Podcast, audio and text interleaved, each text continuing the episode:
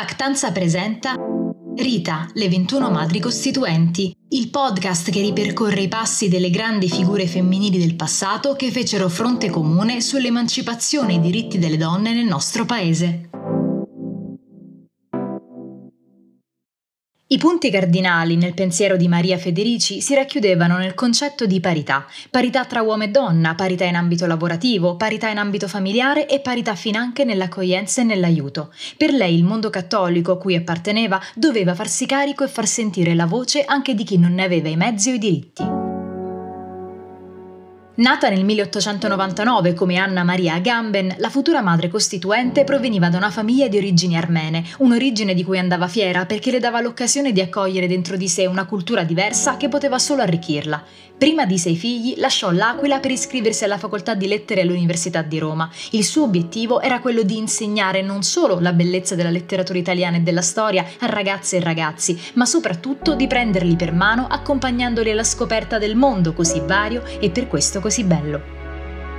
Nel 1926 conobbe e sposò Mario Federici, commediografo, poeta e concittadino che dopo essersi avvicinato al movimento fascista se ne allontanò criticandone la natura violenta e autoritaria. La coppia, infatti, che proferiva l'amore per le diverse culture, per l'arte, per tutto ciò che doveva garantire quindi libertà e democrazia, decise di lasciare l'Italia nel 1929, intraprendendo un'avventura all'estero che la segnerà nella sua prospettiva.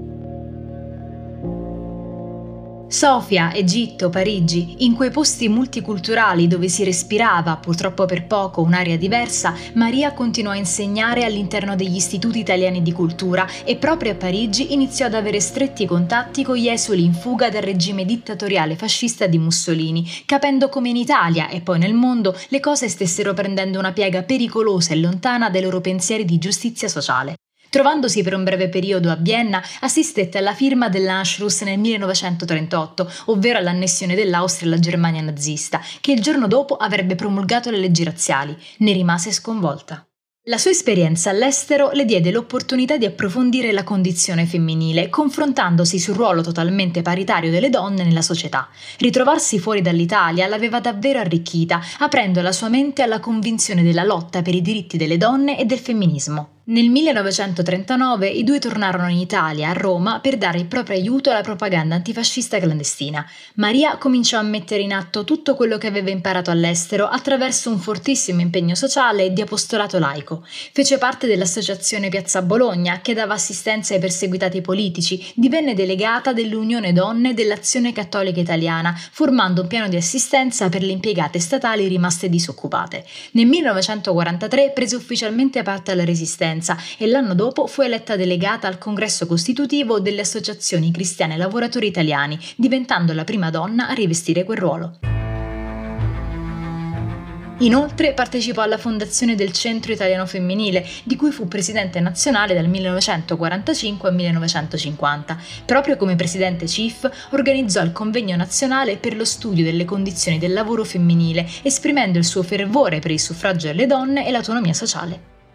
Se vogliamo approvare una Costituzione veramente democratica, dobbiamo abolire una volta per tutte ogni barriera ed ogni privilegio che tenda a spingere le donne verso settori limitati, all'unico fine di tagliare ad esse la via di accesso ai pubblici uffici ed alle cariche elettive. La donna dovrà fare liberamente la sua scelta, seguendo il suo spontaneo desiderio, guidata dall'educazione e da valori spirituali, ma mai per ragione di una discriminazione che la offende profondamente.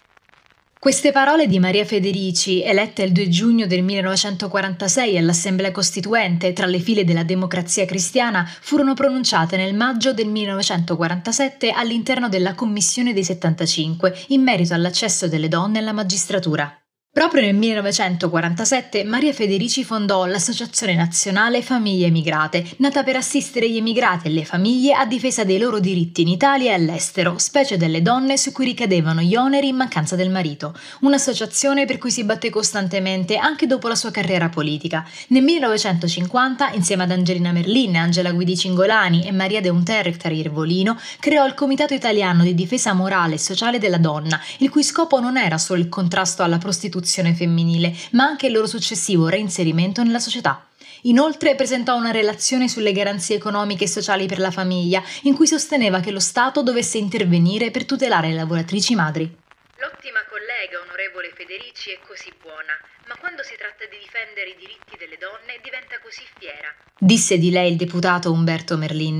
Nel 1953, dopo due legislature, la democrazia cristiana non la ricandidò. Probabilmente la presenza di una donna così forte, considerata troppo moderna per l'epoca, non andava di pari passo con le ideologie del partito. Tornata all'Aquila, Maria Federici si dedicò anima e corpo all'Associazione Nazionale Famiglie Emigrate fino al 1981 e quando morì tre anni dopo, di lei rimase la forza e la cultura di una donna che si era alzata in piedi per difendere i diritti di chi, grazie a lei, poteva finalmente averne mezzi.